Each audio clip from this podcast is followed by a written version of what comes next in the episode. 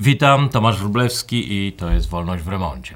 W naszym e, popękanym świecie, gdzie wszystko jest polityczne, spolaryzowane, demografia urasta do rangi uniwersalnego zmartwienia wszystkich, ale do wszystkich, od prawa do lewa. Jedni martwią się, że nie będzie komu łożyć na państwo opiekuńcze, inni, że gospodarka runie, jak zabraknie oczywiście rąk do pracy, a część obawia się wymierania zachodniej cywilizacji.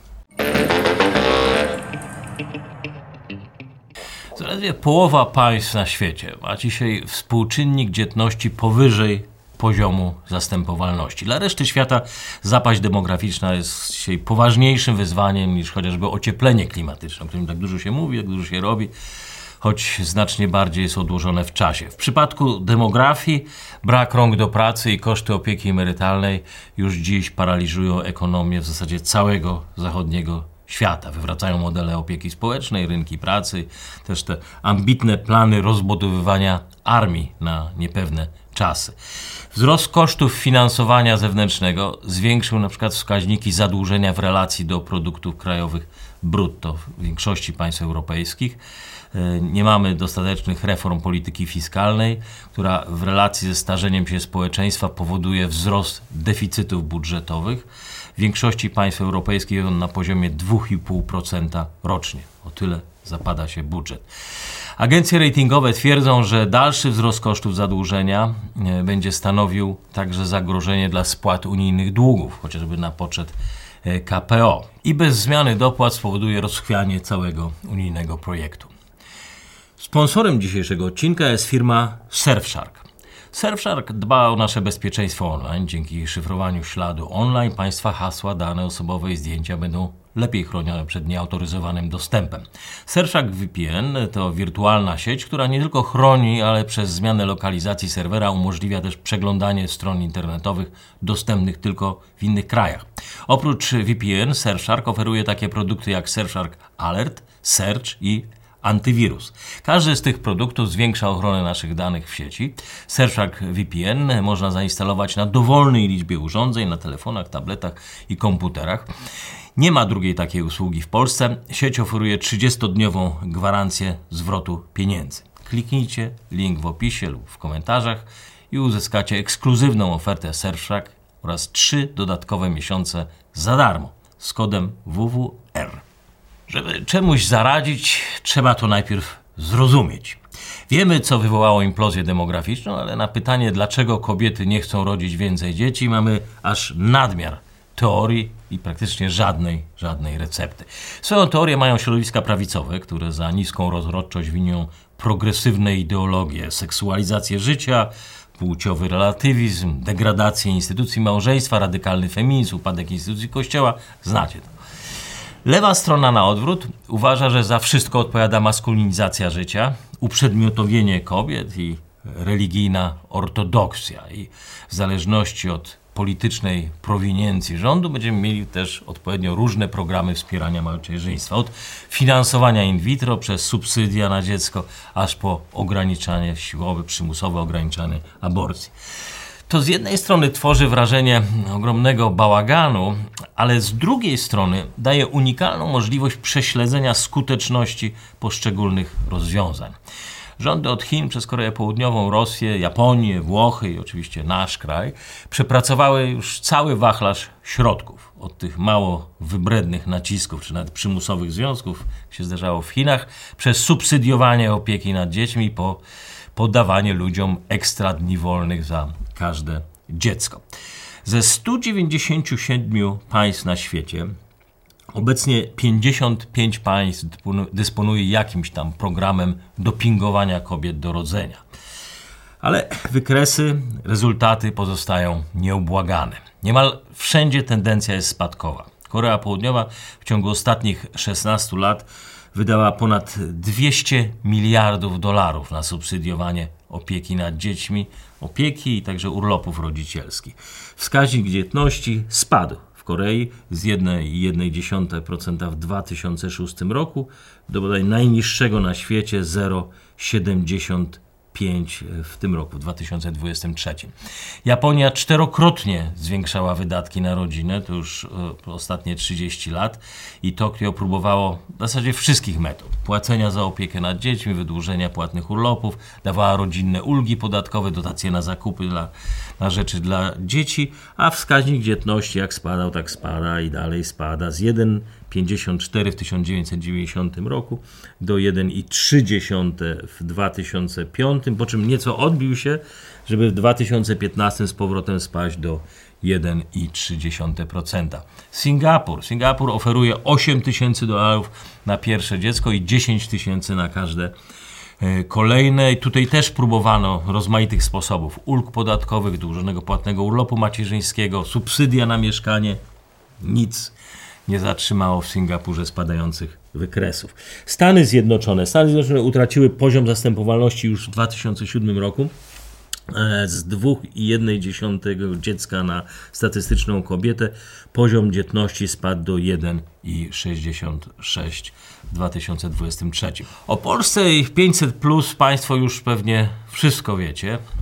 I czy to będzie 500 czy 800, to mała szansa, żeby panie zmieniły zdanie o powiększaniu rodziny. Raz, że wychowanie kosztuje więcej dziś niż 9600 rocznie. Dwa, że inflacja szybko i tak przejada te korzyści. A trzy, trzy że codzienne życie niesie panią więcej atrakcji niż odznaczanie na framudze. Patrz, kochanie, jak nam pięknie rosną. Oczywiście tu i ówdzie na świecie doświadczamy przesunięć, takich chwilowych skoków. Takim przykładem jest Francja kraj chyba z najstarszym programem dzietności na świecie, bo praktycznie od 1880 roku, co roku jakieś programy wchodziły. I tu wzrosty przychodziły falami. Fale, które potem okazywały się być, mieć większy związek z napływem kolejnych grup migrantów niż samym programem pronatalnym. Migranci, którzy przylatywali z Europy Środkowej, potem Afryki, Bliskiego Wschodu, znowu z Afryki. E, Kobiety, a w zasadzie całe małżeństwa, dla których większa rodzina to poza wszystkim była przepustka po prostu do nowej ojczyzny. Często dzieci stawały się jedynym przewodnikiem, tłumaczem do nowego świata, jedyną szansą na wsparcie w starszym wieku, i to był raczej powód, dla którego migrantki rodzą więcej dzieci. Zresztą podobne zjawisko obserwowaliśmy z polskimi rodzinami, które migrowały, migrują do Stanów Zjednoczonych.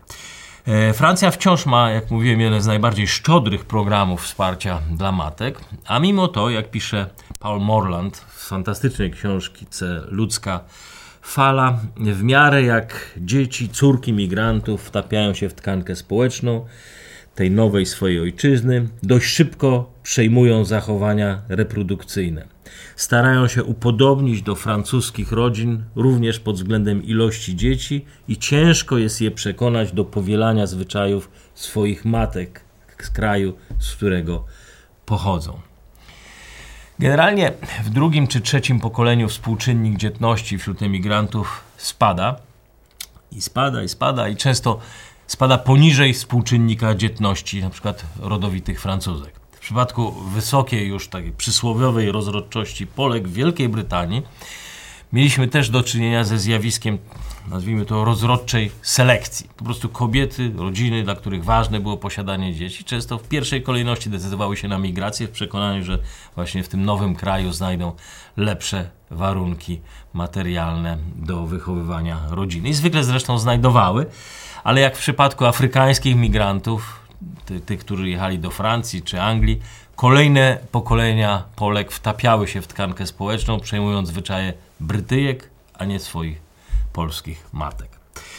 Co i rusz na demograficznym firmamencie pojawia się jednak jakaś gwiazda, gwiazda wzrostu. Ostatnio y, jest nią, są nią Czechy, które wymknęły się trendowi większości teorii, które tłumaczą, dlaczego kobiety decydują się mieć dzieci. I trudno powiedzieć, może to jest kwestia lepszej konstrukcji subsydiów w Czechach, mniejszej emigracji, silniejszych lokalnych społeczności, takiego konserwatywnego myślenia o rodzinie, o lokalnej społeczności. Może, może wszystko po trochu. Tak czy owak, Czechy przeżywają swój lepszy okres, chociaż wciąż pozostają poniżej progu zastępowalności. Na świecie co roku prowadzi się tysiące, dziesiątki tysięcy badań, z których większość tak naprawdę nie mówi nam niczego nowego. Może z jednym wyjątkiem, z tym, że wciąż nie mamy pojęcia, jak przekonać kobiety do posiadania więcej dzieci. Z opracowań Uniwersytetu w Oslo Population and Development Review wynika, że większość państw nordyckich od ponad 10 lat dysponuje bardzo takimi hojnymi, bogatymi programami zachęt i mimo to współczynnik dzietności cały czas tam równie, równomiernie spadał. Tymczasem na przykład w Wielkiej Brytanii w latach 2008-2014 mieliśmy wzrost urodzeń. Niewielki, ale jednak tam był wzrost. I ten wzrost był mimo wyhamowania większości programów prenatalnych. Z powodów politycznych ograniczono subsydia, a mimo to mieliśmy wzrost. Melissa Kearney i Philip Levine z Maryland University sugerują, że nawet jeżeli czasem pokażą się jakieś pozytywne efekty polityki prenatalnych, to zwykle są one bardzo krótkie, rzadko one się zdarzają i prawie nigdy nie odkształcają na trwałe historycznej krzywej demograficznej, nie zmieniają trendu. Doskonale zresztą o tym pisze Brian Kaplan e, w książce Egoistyczne powody, żeby mieć więcej dzieci. Polecam. I jak pisze, przygnębiającą rzeczą w przypadku nawet ekscytujących pomysłów jest to, że większość z nich prowadzi donikąd, pisze Kaplan. Uczeni z American Economic Association e, podjęli taką tytaniczną e, próbę. Próbowali e, zbadać wpływ programów pronatalnych na demografię i przeanalizowali te 55 państw, które prowadzą tą aktywną politykę wspierania macierzyństwa. I wnioski, wnioski to powiem, że są mało zachęcające dla rządzących. Okazuje się bowiem, że jeden dodatkowy punkt procentowy wydatków PKB na programy wczesnej edukacji, opieki nad dziećmi, wszystkie te znamy programy, zwiększał średnią dzietność, uwaga, o 0,2, o 0,2 punktu procentowego statystycznego dziecka na kobietę. Żeby to lepiej uzmysłowić. W przypadku Polski zwiększenie z 500 zł do 800 zł na dziecko mówi o wzroście jakiegoś 0,7 punktu procentowego PKB.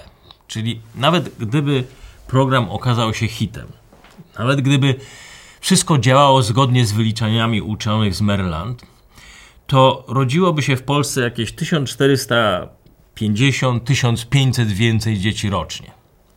Jak to przeliczymy, to wydatek wynosiłby 16 do 18 milionów rocznie na jedno nowe, nowonarodzone dziecko. Ja już dalej tego nie ciągnę, dodam tylko, że na wykresach nawet nie zauważylibyśmy tutaj różnicy, żadnego odkształcenia.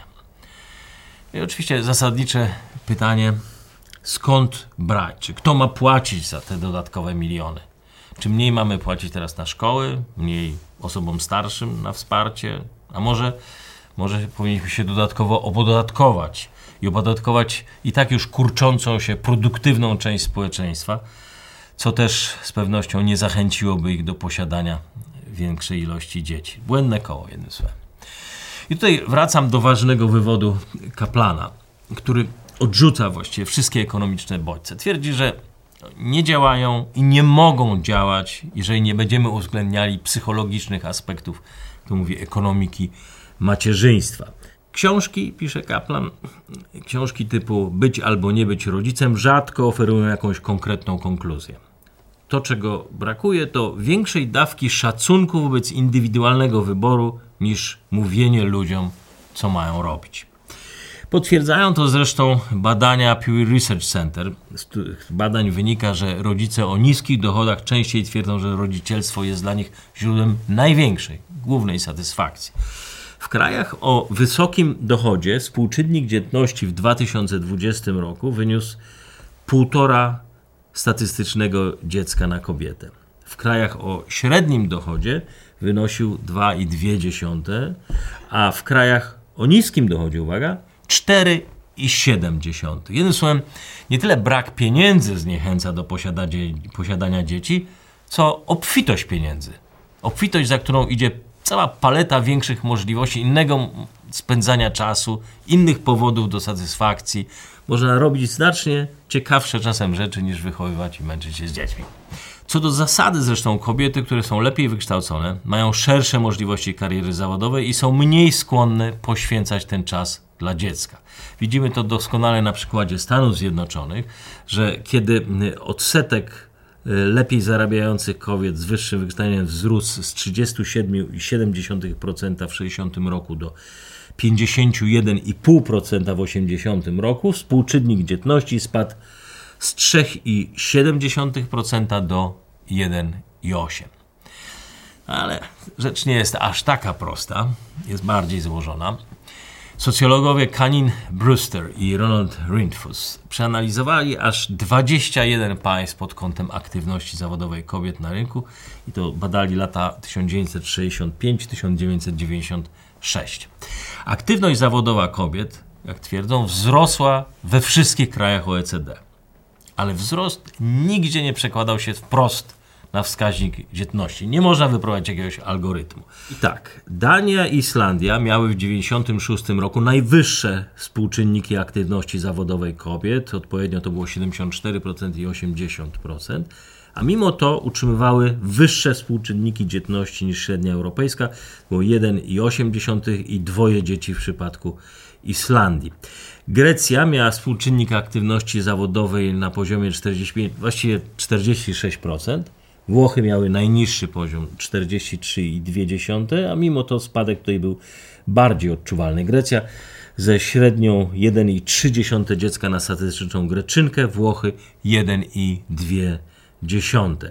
W Irlandii z kolei w Irlandii wskaźnik aktywności zawodowej kobiet był na poziomie 49,4%, a wskaźnik dzietności spadł w tym czasie z 4 do 1,9.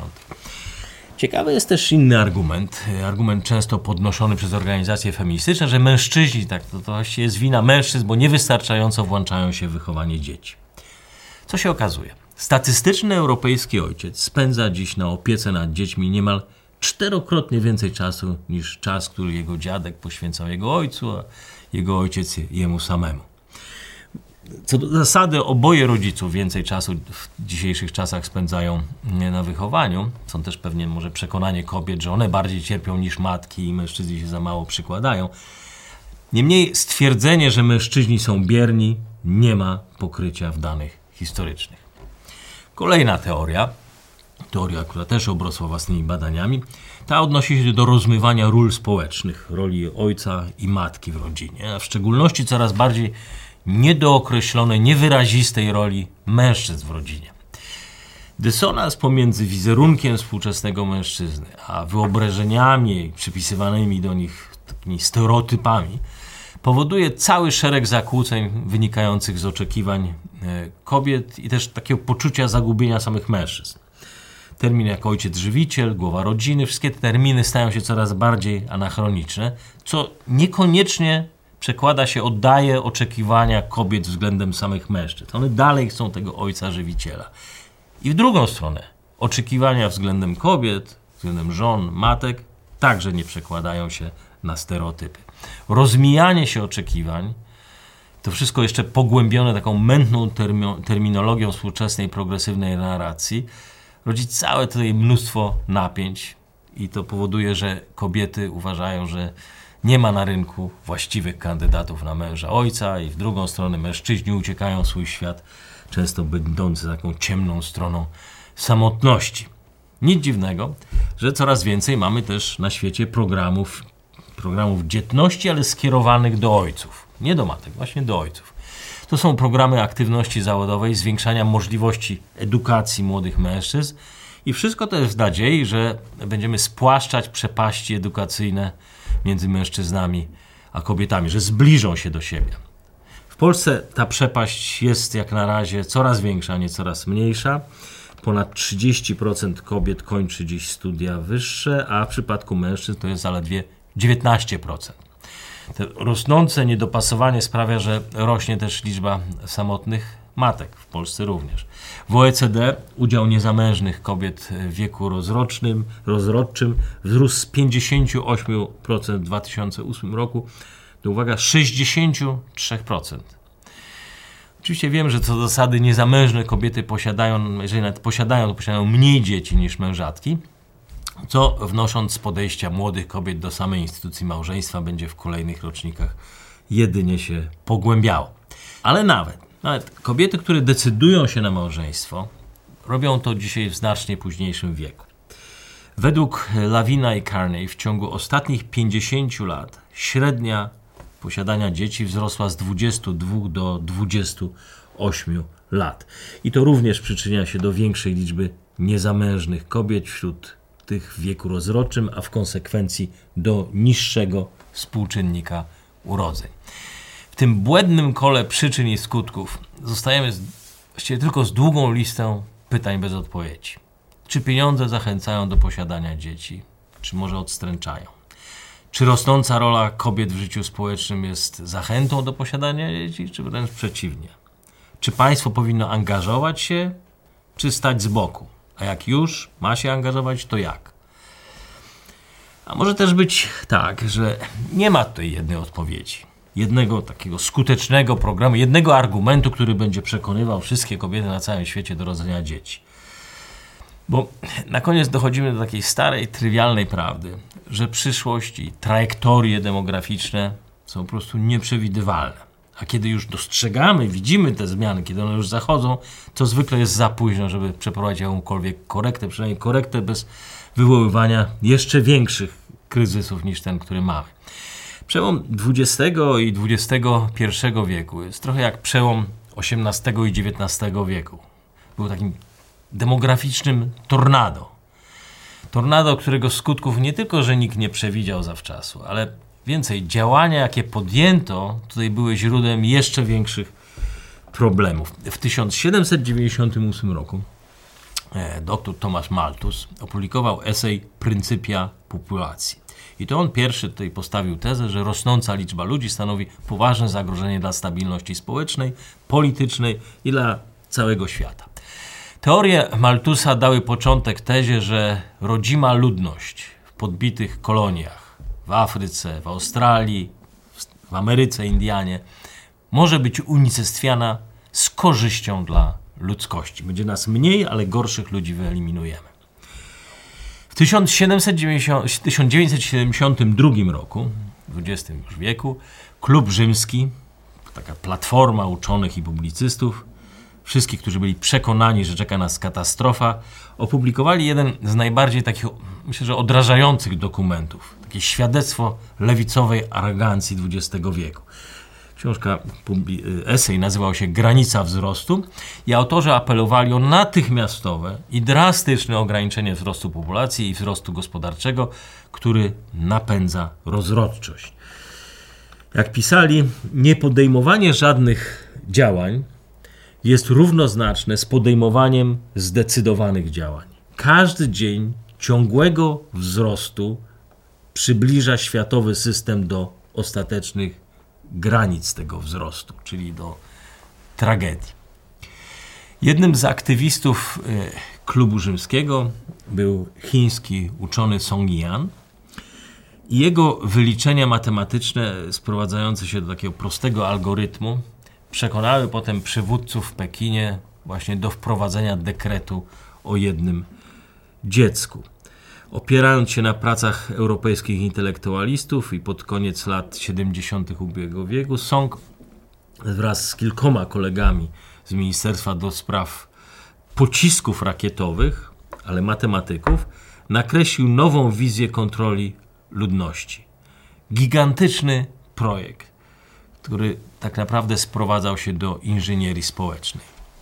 Rozmontowanie pokoleniowej równowagi w Chinach przełożyło się na dzisiaj, obecnie, jeden z największych zaburzeń na rynku pracy na świecie. Taki dramatyczny wzrost kosztów opieki społecznej, służby zdrowia, wszystkie anomalie, z którymi w tej chwili Chińczycy muszą się borykać. Nie mówię też o nadmiarze wojowniczego testosteronu, który teraz jest w chińskim społeczeństwie. Tak kończy się podejmowanie nagłych decyzji na podstawie fluktuacji demograficznych. Każda taka interwencja w historii kończyła się jeszcze większymi zakłóceniami, wojnami, kryzysami, czy tymi zbrodniczymi ideologiami. Zmiany demograficzne między rokiem 1900 a 2000 były w historii czymś wyjątkowym. Tak naprawdę nigdy wcześniej nie doświadczyliśmy tylu zwrotów, zawirowań, napięć i przesunięć ludnościowych, co właśnie w XX wieku i myślę, że coś podobnego albo nigdy, albo nie prędko się powtórzy. Trudno na tej podstawie wyciągać wnioski i tworzyć strategię już dzisiaj, teraz na kolejne 50, może nawet 100 lat. Te nasze współczesne przesunięcia, niechęć kobiet do posiadania dzieci może mieć może bardzo prozaiczne wytłumaczenie. Chociażby w tym, że kobiety, korzystając z większych osiągnięć medycyny, decydują się na dziecko w późniejszym wieku. I w późniejszym wieku mają trochę inne marzenia, inne wyobrażenia o tym, jaka powinna być idealna rodzina, ile należy mieć dzieci. W 2000 roku kobiety z pokolenia milenialsów wchodziły w szczytowy okres rododczy według standardów jeszcze z końca XX wieku. Ale zamiast pójść w ślady matek i babek i mieć pierwsze dziecko w wieku 24 lat, 25 lat, czekały często nawet do 40. W Europie mediana kobiet posiadających pierwsze dziecko z 27 lat w 1990 roku wzrosła do 30 lat w 2019 roku. Nawet jeżeli decydują się na dziecko, to decydują się na jedno, bardzo, bardzo rzadko na dwójkę dzieci w tym, w tym wieku. Ale nawet gdyby jutro rozpoczął się jakiś boom, wyż demograficzny, gdyby ten czy inny rząd znalazł jakiś argument, mechanizm, łapówkę, nakaz, który pozwalałby zmusić kobiety do posiadania więcej dzieci, to i tak nasze bieżące problemy nie zostaną z dnia na dzień rozwiązane. Przeciwnie, zanim będzie lepiej, będzie musiało być jeszcze trochę gorzej. Po pierwsze, więcej dzieci to jest większy koszt, więcej czasu, który trzeba spędzać na wychowanie i tego czasu ciężko ten czas będzie dzielić z czasem poświęconym starzejącym się rodzicom. Od większej ilości dzieci nie zrobi się nagle więcej rąk do pracy, przynajmniej nie przez następne 20 lat. Gorzej, więcej kobiet będzie poza rynkiem pracy. Dalej, dzieci nie płacą podatków i nie rozwiążą problemu emerytur, a politycy będą musieli teraz wybierać, czy mamy utrzymywać ten niewydolny system emerytalny, czy może łożyć więcej na dzieci. Przesunięcia demograficzne, to już zresztą powiedzieliśmy sobie kilka razy, trwają całą wieczność. Zwykle ci, którzy podjęli decyzję, nie żyją tak długo, żeby zobaczyć jej efekty. Ale historia daje nam kilka wskazówek, dwie takie kardynalne lekcje. Pierwsza to, że jako gatunek nie mamy zdolności przewidywania przyszłości. Za każdym razem, kiedy to robimy, nawet najlepiej jak potrafimy, to popełniamy całe mnóstwo błędów, które po 20-50 latach patrzymy na nie i śmiejemy się sami z siebie. Jak człowiek mógł coś takiego wymyślić? Nie mamy też żadnych gwarancji, że podejmując radykalne kroki, nie wywołamy lawiny nowych problemów. Problemów, z którymi nie będziemy sobie umieli poradzić w przyszłości, tak jak Chiny z konsekwencjami polityki jednego dziecka. Historia uczy nas też, że trendy demograficzne mogą odwrócić się bardzo szybko za sprawą nieoczekiwanych bodźców społecznych, technologicznych, kulturowych, wojen, zarazy, wszystko, czego nie jesteśmy w stanie przewidzieć. Dalej. Nasze możliwości kontrolowania indywidualnych decyzji każdej kobiety z osobna, tak już wiemy, są znikome. Nawet nie powinniśmy się trudzić. To, co faktycznie możemy zrobić, to dostosować się do tego, co już jest, co już wiemy. Zamiast skupiać się na wskaźnikach dzietności i zamęczać się nawzajem katastroficznymi wizjami przyszłości, powinniśmy zadać sobie pytanie, czego najbardziej się obawiamy? Jak demografia może zburzyć nasz świat i nasz że rzeczy, które są dla nas ważne tu i teraz, dziś. Jeżeli martwi nas rozpad systemu emerytalnego, co jak najbardziej jest realne, to na poważnie zajmiemy się systemem emerytalnym. Szukajmy alternatywnych rozwiązań do piramidy emerytury solidarnościowej Bismarcka. Jeżeli martwimy się zapaścią budżetu, że z racji rosnących kosztów zadłużania państwa na poczet wypłat emerytalnych zabraknie nam pieniędzy na inne wydatki, to skoncentrujmy się na ratowaniu budżetu przed ekscesywnymi wydatkami, zbędnym socjałem czy cokolwiek jeszcze przychodzi rządzącym do głowy. Jeżeli problemem jest brak siły roboczej, to zajmijmy się aktywizacją zawodową, uwalnianiem energii z nadmiaru regulacji, z nadmiaru podatków. Jeżeli martwimy się o zapaść cywilizacyjną z kolei, to zacznijmy zastanawiać się nad wzmocnieniem przekazu kulturowego Zastanówmy się, co znaczy być Polakiem, co znaczy być Czechem, Francuzem. Jak sprawić, że nasze tradycje, wartości staną się atrakcyjne dla młodych czy dla przyszłych emigrantów. Zastanówmy się, jak wyciągnąć wnioski z tego, co już widzimy, ze spójności, z tradycji rodzin w krajach, gdzie to działa, w Izraelu czy właśnie wspomnianych Czechach. Jak pisał brytyjski filozof Jeremy Bentham, po co zamęczać się pytaniem, co będzie służyło przyszłym pokoleniom, które nawet nie wiemy, czy będą w przyszłości istniały. Implozja demograficzna, jak każde zaburzenie cywilizacyjne, komplikuje nasze życie tu i teraz. I zająć musimy się rozwiązywaniem problemów tu i teraz, a nie za 50-100 lat. Zapraszam już za tydzień na kolejny odcinek Wolności w Remoncie na kanale Warsaw Enterprise Institute, na YouTube oraz na Spotify i w podcastach iTunes.